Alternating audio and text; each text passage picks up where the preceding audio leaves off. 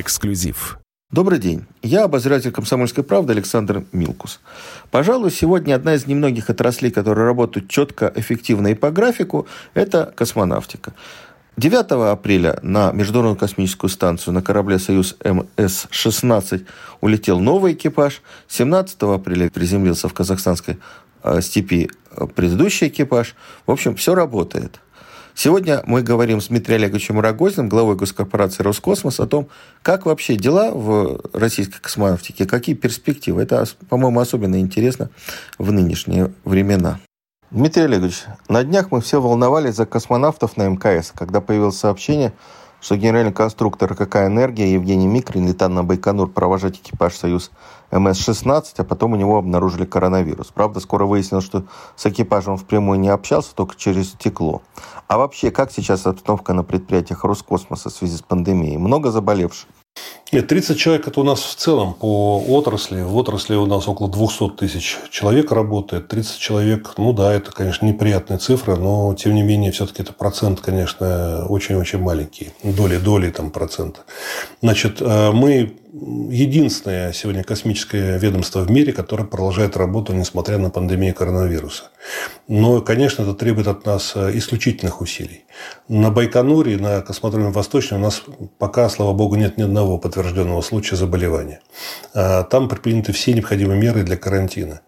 Значит, мы продолжаем, в том числе, как вы понимаете и знаете, и пилотируемую программу. Недавно вот провели успешный пуск. 9 апреля запустили корабль «Союз МС-16» с международным экипажем. А вот 25 апреля запускаем грузовик э, «Союз-2», значит, э, прогресс грузовик в интересах Международной космической станции. Готовим другие пуски. Но это, конечно, серьезный вызов для нас, потому что приходится использовать все существующие и рекомендованные нам меры федеральным э, медико-биологическим агентством для того, чтобы обезопасить и стартовиков, и инженеров, конструкторов. Конечно, еще раз говорю, есть и потери, такие как Евгений Анатольевич Микрин, но, но я надеюсь, что он так сказать, перенесет это заболевание спокойно, он сейчас находится в домашних условиях, ему оказывается вся необходимая медицинская помощь. Но в целом, еще раз хочу сказать, мы Э, в общем-то, не спрятались э, и продолжаем пусковую кампанию. Слушайте, а почему все космические предприятия в мире ушли на карантин, а мы такие смелые работы не оставляем? Ну, во-первых, надо иметь в виду, что Роскосмос, в отличие, скажем, от э, НАСА, от Европейского космического агентства, они являются государственными федеральными, федеральными агентствами. Значит, мы же являемся корпорацией, которая занимается не только гражданским космосом, но и, э, собственно говоря, военным космосом. Мы не можем, просто физически не можем остановить те предприятия, которые сейчас работают над созданием самых современных боевых ракетных комплексов. И э, подготовка к летным испытаниям того же самого «Сармата» идет у нас планово. И не снижаем здесь ни в коем случае темп работы. Да, для рабочих, для сборщиков, для инженеров, которые обслуживают эти программы, мы и проводим и тестирование, и они используют маски, и по возможности все безопасное расстояние, так называемое, э, для того, чтобы не заразиться. И пока, еще раз говорю, у нас случаев, которые бы нас насторожили, пока нет. А, мы доставляем наши боевые расчеты, например, в центральные Э, пункта управления или в центр управления полетами в тот же самый Королев э, специальным транспортом, с тем, чтобы люди не контактировали с внешним миром. Ну, то есть, это, конечно, требует дополнительного, очень серьезного внимания, усердия и, конечно, э, расходов, но мы считаем, что наши меры оправданы. Поэтому военный космос мы ведем, и здесь у нас никаких проблем мы не видим. Значит, что касается непрерывных производств, они у нас, как я уже сказал, это наши ЦУПы, которые должны постоянно находиться значит, в пунктах управления, следить за работой орбитальных группировок, за тем же самым ГЛОНАССом, например, там, да, Гонцом, другими орбитальными группировками, за Международной космической станцией. Там, естественно, ограниченный вход посторонним лицам. Когда проводим пуски на Байконуре, вы знаете, мы, к сожалению, даже отказались от приглашения и гостей, и журналистов, и проводили пресс-конференцию космонавтов дистанционно. Но это, опять еще раз говорю, те меры, которые минимально необходимы для обеспечения бесперебойной работы отрасли.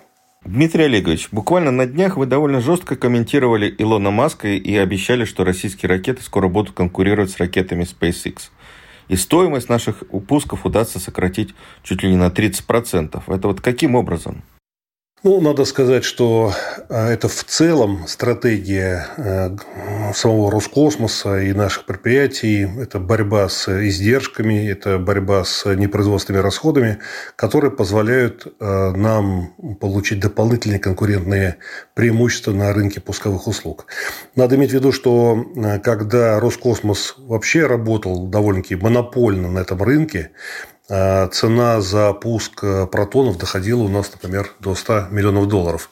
Потом, конечно, стали появляться довольно-таки агрессивные конкуренты, в том числе за их спинами стояли мощные страны, э, вот, в частности, в Соединенных Штатах это и Пентагон, и другие заказчики, которые для их внутренних государственных пусков оплачивают им э, пусковую кампанию по цене в 3-4 раза дороже, чем то, что они предъявляют на рынке. Ну, собственно говоря, они особенно не скрывают, что они борются с Роскосмосом и с европейскими э, компаниями. Китайцы здесь не в счет, потому что китайская космическая корпорация, она по большому счету, все-таки немножко замкнута на внутренних своих задачах, на своих пусках. Они формируют сейчас активно свою орбитальную группировку.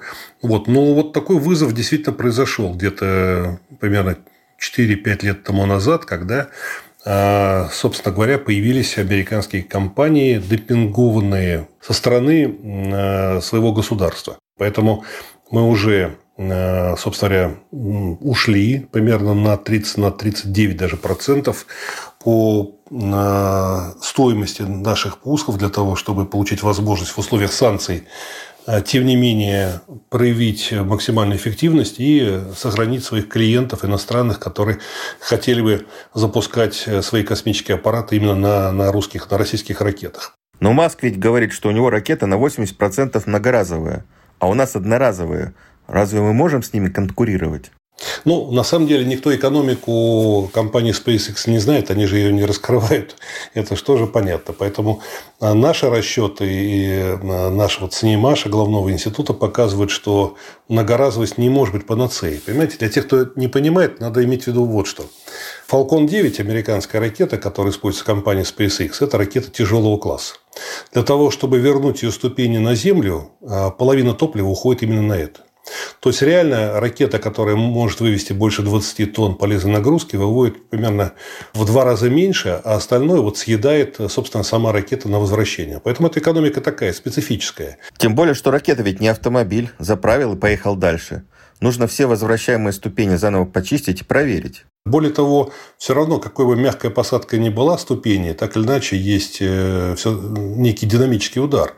И надо обязательно тестировать эти двигатели и саму ступень, насколько ее можно повторно использовать. Поэтому э, есть еще один момент очень важный. Значит, дело в том, что такого рода схема возврата ступеней, она требует и дополнительного оборудования, которое должно быть размещено на ракете, которое должно стабилизировать э, возвращение ступени на Землю. Поэтому это красивая, очень инженерная идея, она нам всем нравится, мы ее тоже смотрели по-разному, но пока мы не видим возможности следовать этому примеру, потому что Наши ракеты, они просто действительно эффективные, они с высочайшей степенью надежности и с прекрасной статистикой, и, собственно говоря, добра-добра не ищут. А вот в новых уже изделиях мы будем рассматривать возвращаемость, но только не на этих двигателях, не на кислород-керосиновых, а на метановых двигателях, которые не требуют практически никакой очистки после э, использования.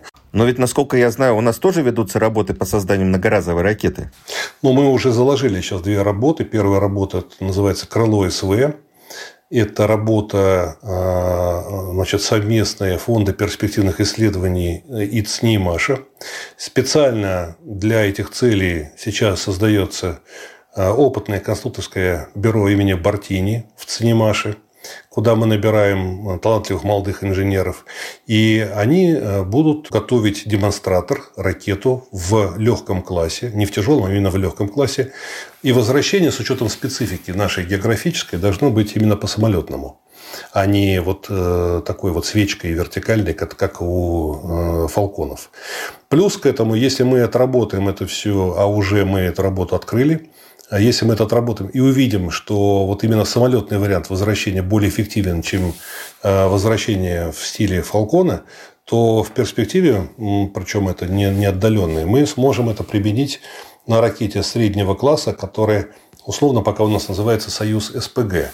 Почему э, именно на такой ракете? Потому что именно на ней мы будем использовать метановый двигатель. Если это все э, работает и с инженерной, и с, прежде всего с экономической точки зрения, то действительно одна из перспективных наших ракет в среднем классе, которая может прийти на замену Союзу-2. То есть, по-вашему, все дело в двигателях? Понимаете, наши двигатели, они очень простые и очень э, эффективные. У американцев нет таких двигателей. Они у нас покупают двигатели, и действительно им это дороже обходится.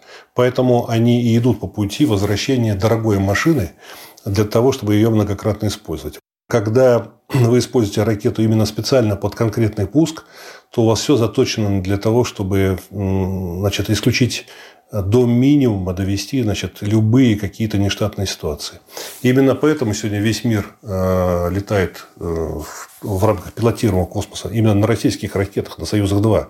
В России используют э, как бы одноразовый принцип, именно исходя из безопасности и надежности. Это мы считаем самый главный критерий, который отличает отечественную космонавтику. Я напоминаю, мы разговариваем с главой Роскосмоса Дмитрием Рогозиным. Я Александр Милкус. Не переключайте. Эксклюзив. Политика. Владимир Путин приехал в Японию на саммит больших... Экономика. Покупательная способность тех денег, которые вы... Аналитика. Что происходит правильно, а что происходит Технологии. В последнее время все чаще говорят о мошенничестве с электронными подписями. Музыка. Всем привет! Вы слушаете «Мир музыки». Радио «Комсомольская правда». Слушает вся страна.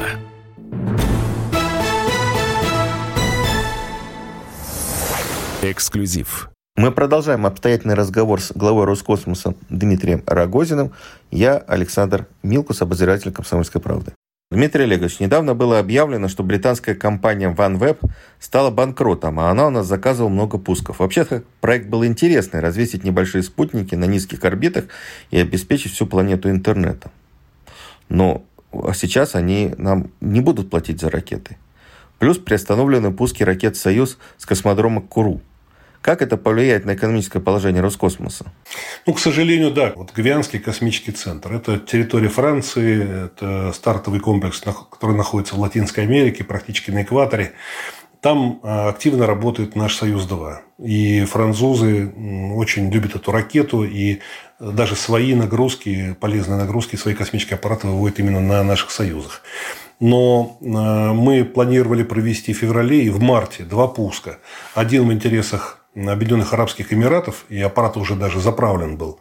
И мы даже заправили наш разгонный блок «Фрегат». А второй пуск у нас был э, связан с французским космическим аппаратом. Но в связи с эвакуацией французского боевого расчета с этого космодрома в Куру Э, во французской Гвиане мы тоже представили эти работы. Естественно, если хозяин уехал, то и мы. То есть французы побросали всю работу и сбежали, а наши специалисты на космодроме остались? Ну, нельзя так сказать, что они побросали и бежали. Просто у них пошли случаи заражения как раз в соседнем населенном пункте, и они провели эвакуацию своего персонала.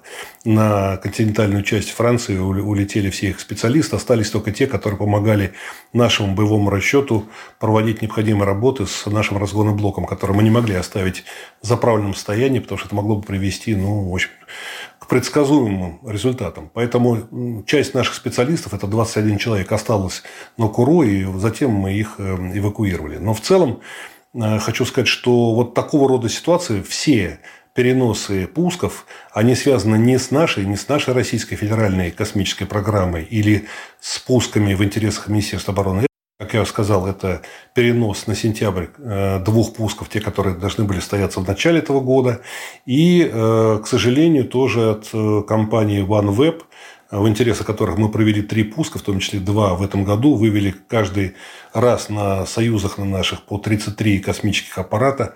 Э, и они прекрасно работают. Причем это сложнейшая была операция, потому что разгонный блок «Фрегат» развозил как бы, да, э, эти аппараты на э, самые разные орбиты. И сделал это ну, блестяще. Но вот, тем не менее, сейчас мы получили информацию, что компания OneWeb вот в этой ситуации экономического тотального такого кризиса, она находится в банкротном состоянии, поэтому мы пока не понимаем, сможем ли мы осуществить еще 10 пусков в интересах этой компании. При том, что у нас ракеты, 4 ракеты, 4 разгона блока находятся на Восточном, столько же ракет находится у нас на Байконуре, и, собственно говоря, вот в таком подвешенном состоянии ведем сейчас переговоры с этой компанией и с партнером, это Ariane Space, который французский партнер, который как раз является заказчиком наших пусков в интересах OneWeb. А пока вот такой какой-то понятной для нас информации нет, будем надеяться, что эти пуски все-таки состоятся. Поэтому, конечно, деградация пусковой компании не только у нас, во всем мире она происходит, это очевидно совершенно, потому что промышленность стоит. Скажите, а OneWeb нам много денег должен? Нет, деньги мы, основную массу средств мы по контракту уже получили. Здесь как раз вопрос-то не в деньгах именно, а в том, чтобы пуски эти состоялись. Потому что все равно, если пусков не будет, то так или иначе мы будем нести определенные убытки, потому что э, наши боевые расчеты, наши стартовики, они ведь тоже должны получать деньги значит, за обеспечение пусков. Они планировали эту свою работу. Если пусков не будет, то, конечно, нам придется компенсировать им э, эту деятельность. Поэтому мы, конечно, рассчитываем на то, что компания OneWeb найдет нормального нового инвестора и в ближайшее время продолжит свою работу. А, Дмитрий Олегович, какие перспективы с новой ракетой «Ангара»? До ситуации с пандемией была информация, что новый пуск должен состояться до конца этого года. Будет перенос? Я надеюсь, что никак она не скажется. И мы думаем, что до конца апреля мы, если не будет каких-то выявлено дополнительных замечаний, ракету эту полностью уже испытаем наземным образом и передадим военным для того, чтобы они ее отвезли в Плесецк на свой космодром и готовили ее к испытаниям до конца этого года. Я думаю, что летные испытания Ангары будут возобновлены именно в этом году. Для нас это важно, потому что если все пройдет успешно, мы получим хороший контракт э, на производство Ангары, во-первых, на производство остальных и легких, и тяжелых, которые в рамках опытно-конструкторской работы э, должны нами быть сделаны. И уже универсальные ракетные модули, они по сути дела, практически уже изготовлены, находятся на нашем серийном омском заводе «Полет». А также будет контракт и на модернизацию, на более мощную версию э, тяжелой ангары, в том числе в пилотируемом варианте, потому что в 2023 году, вы знаете, мы должны уже стартовать с космодромом Восточный, где сейчас ведется э, большая стройка второго этапа э, именно под Ангару. В равной степени работа также идет у нас и над кораблем. Корабль «Орел», корабль, который не является альтернативой э, Союза МС, потому что Союз МС – это для низких орбит, а Орел – это для покорения дальнего космоса, для исследования в том числе Луны. В 2023 году мы должны его э, первую версию в автоматическом режиме без экипажа запустить с Восточного. Вы говорили, что будет облегченная версия «Орла», которая заменит «Союзы» по доставке космонавтов на орбитальную станцию.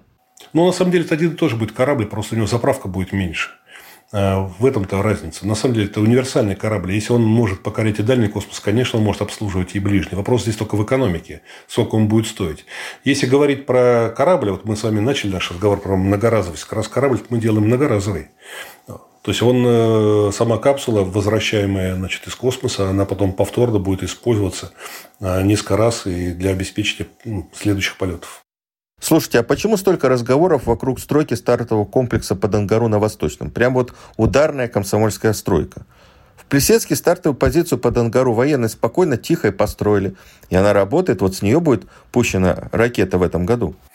Ну, это разные стартовые комплексы. Я просто объясню для тех, кто не знает. Плесецкие – это перестроенный э, стартовый комплекс ракеты «Зенит». Что касается восточного, там все строится э, на голом месте, да, значит, в тайге. Весь этот стартовый гигантский комплекс, он гораздо более сложный. И он рассчитан не только на Ангару в ее нынешней версии, но и на Ангару А5В. В – это означает водород. То есть, это третья водородная ступень, которая даст этой ракете а если она будет стартовать с космодрома Восточный, тяговооруженность будет ее не 27 тонн, а 37 тонн. То есть, это гораздо более мощный комплекс. Кроме того, командные пункты я часто выкладываю значит, в, значит, на своей страничке э, в сетях фотографий о ходе строительства, командный пункт, который мы там строим, он может обеспечивать не только стартовый комплекс «Ангары», но и других э, ракет, которые тоже будут в будущем взлетать с восточного. Это, прежде всего, и «Сверхтяж», ракета сверхтяжелого класса, и ее модули отдельно, это «Союз-5» и «Союз-6». Не так давно президент поручил Роскосмосу заниматься еще развитием полетов в стратосферу. Это какое отношение к космосу имеет? Что мы забыли в стратосфере-то? Вы знаете, дело в том, что в стратосфере можно использовать э, аэростаты, можно использовать другие средства. То есть, это, конечно, это не космос, это намного ниже, чем космос. Но, например, определенную аппаратуру можно испытывать именно с помощью этих средств. Можно испытывать э, и какую-то, так сказать, полезную нагрузку, как она работает, прежде чем отправлять ее в космос. То есть, это, по сути дела, такой полшага в сторону космоса, который тоже, тоже необходимо осваивать. Раньше этим занимался именно авиация. Но, коль такое поручение э, получено, мы с удовольствием будем э, этим заниматься. Более того, мы уже встречались с энтузиастами стратосферы, с теми инженерами, которые считают, что очень много полезного можно сделать вместе. Вообще-то, по моему ощущению, стратосфера – это открытие и полеты в 20-х годах прошлого столетия – а теперь мы будем под эту идею разворачивать новое производство? Нет, скорее всего, мы этим заниматься в периметре Роскосмоса не будем, потому что ну, это нам не свойственно. Мы будем делать по-другому. Это в рамках частно-государственного партнерства, то есть с теми частными компаниями, которые уже существуют, мы просто будем оказывать им максимальное содействие. Ну, например, можем эти пуски, например, в их интересах осуществлять, используя инфраструктуру космодрома Восточный. Можем использовать какую-то нашу аппаратуру для ее тестирования на этих аппаратах, которые э, частники будут изготавливать. И снова небольшой перерыв. Я напоминаю, мы разговариваем с Дмитрием Олеговичем Рогозиным, главой Роскосмоса, я Александр Милкус, обозреватель комсомолки. Эксклюзив. Не отключайте питание радиоприемников. Начинается передача данных.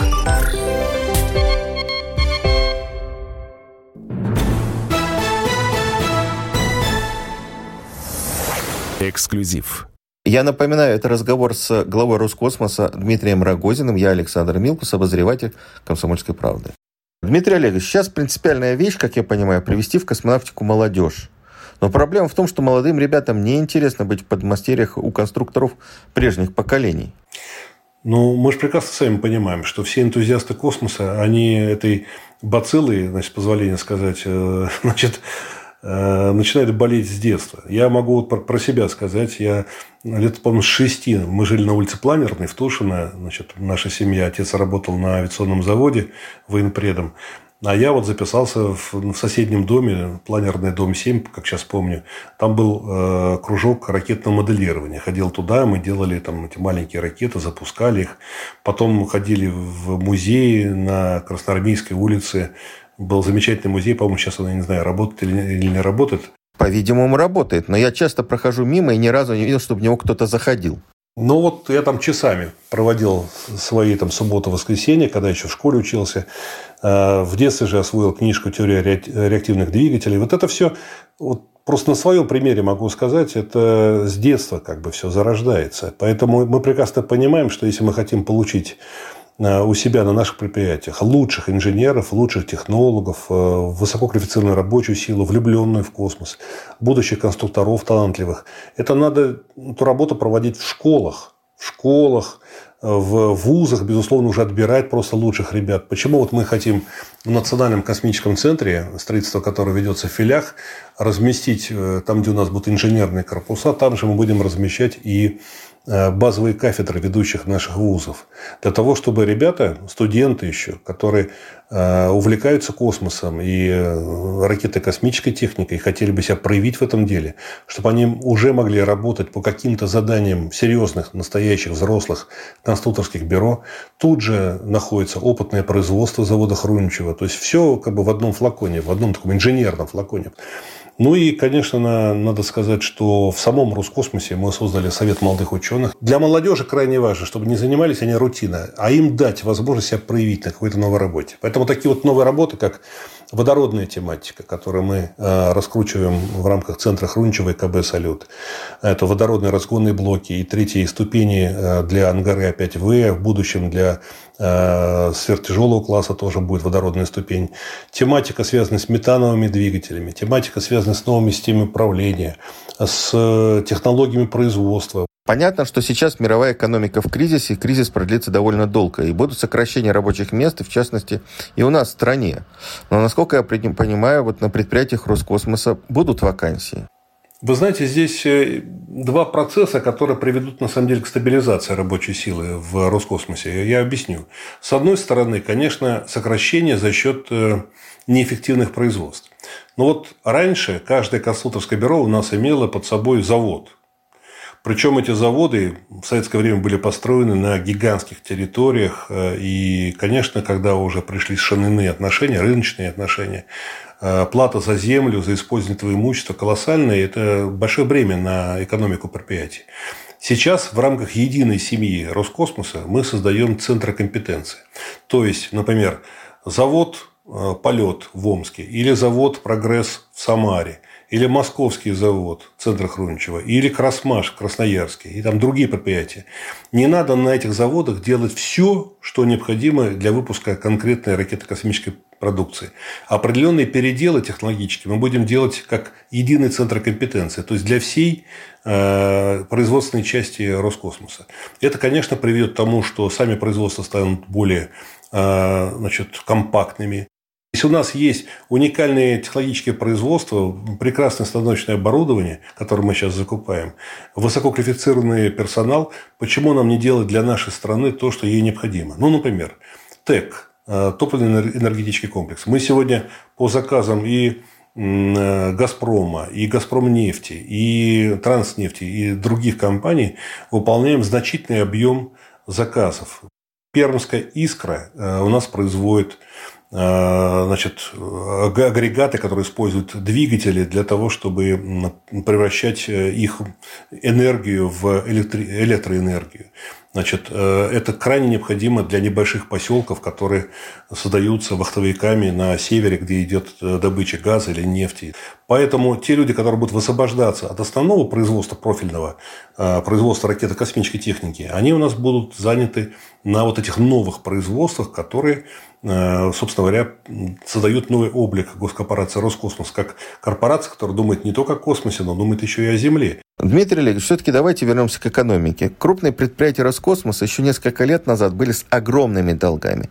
Ни один год не проходил без аварий. 2019, прошлый год, первый безаварийный год за много лет. А как дело теперь с экономикой? Действительно, безаварийный год, 19 к сожалению, впервые за 16 лет, когда аварии случались и не одна в течение годов это все было. Именно поэтому и президент меня направил в, Роскосмос работать. Я и работаю. И собрали людей. Я считаю, что в Роскосмосе, в руководстве Роскосмоса сейчас звездная команда. 2017 год, например, Роскосмос имел убыток 16 миллиардов рублей. В 2018 году уже получил первые миллиарды рублей чистой прибыли. В 2019 году этих денег стало еще больше. А, производительность труда выросла тоже где-то порядка на 8%. А, выросла выручка в целом значит, на 15%. То есть, это серьезный такой рывок уже пошел. Да, конечно, куча проблем, связанных с прошлыми годами, когда приходилось исправлять тяжелые ошибки. Это же такая инерция. Сразу в одном мгновении все не исправишь. Но то, что направление выбрано правильно, я абсолютно убежден. Мы пересмотрели основные документы, которые определяют стратегию развития отрасли. Сейчас в течение этого 2020 года мы все разные программы, которые часто не бились друг с другом, они противоречили иногда друг другу и не совпадали по годам реализации. Это и программа ГЛОНАСС, это программа создания космодрома Восточный, это программа создания Э, значит, ракет-носитель сверхтяжелого класса. Это программа «Сфера». Сейчас мы делаем единую программу, где системно будут увязаны все мероприятия. И подготовка производства для создания новых ракетно-космических комплексов, и, и само создание ракетно-космических комплексов, и создание наземной космической инфраструктуры, то есть космодромов для них. Это все теперь будет увязано в рамках единой десятилетия программы.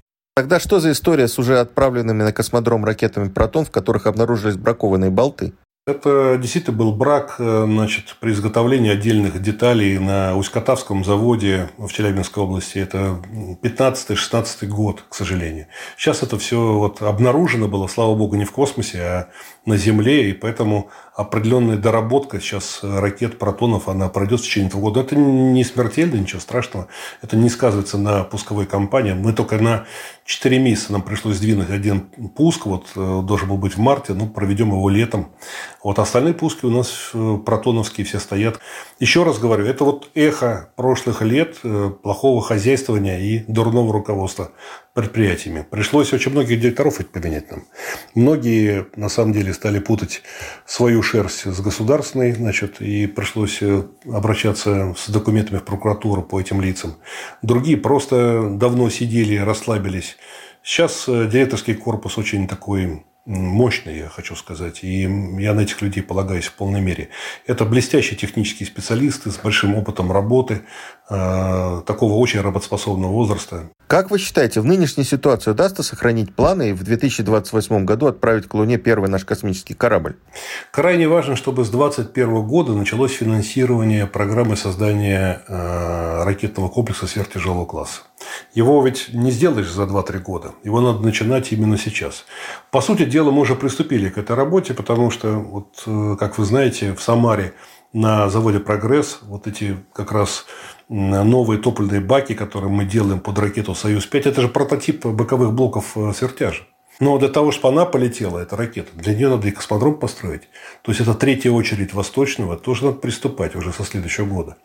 Поэтому я, конечно, вижу, какие огромные сейчас страты приходится делать правительству для того, чтобы бороться вот с этой бедой значит, пандемии и компенсации малому, среднему бизнесу. Я исхожу из того, что с 2021 года финансирование ключевых программ, которые связаны с созданием самой современной техники, все-таки будет осуществлено. Спасибо за этот разговор, Дмитрий Олегович. Я напоминаю, у нас в студии был Дмитрий Олегович Рогозин, глава госкорпорации «Роскосмос». Я обозреватель «Комсомольской правды» Александр Милкус.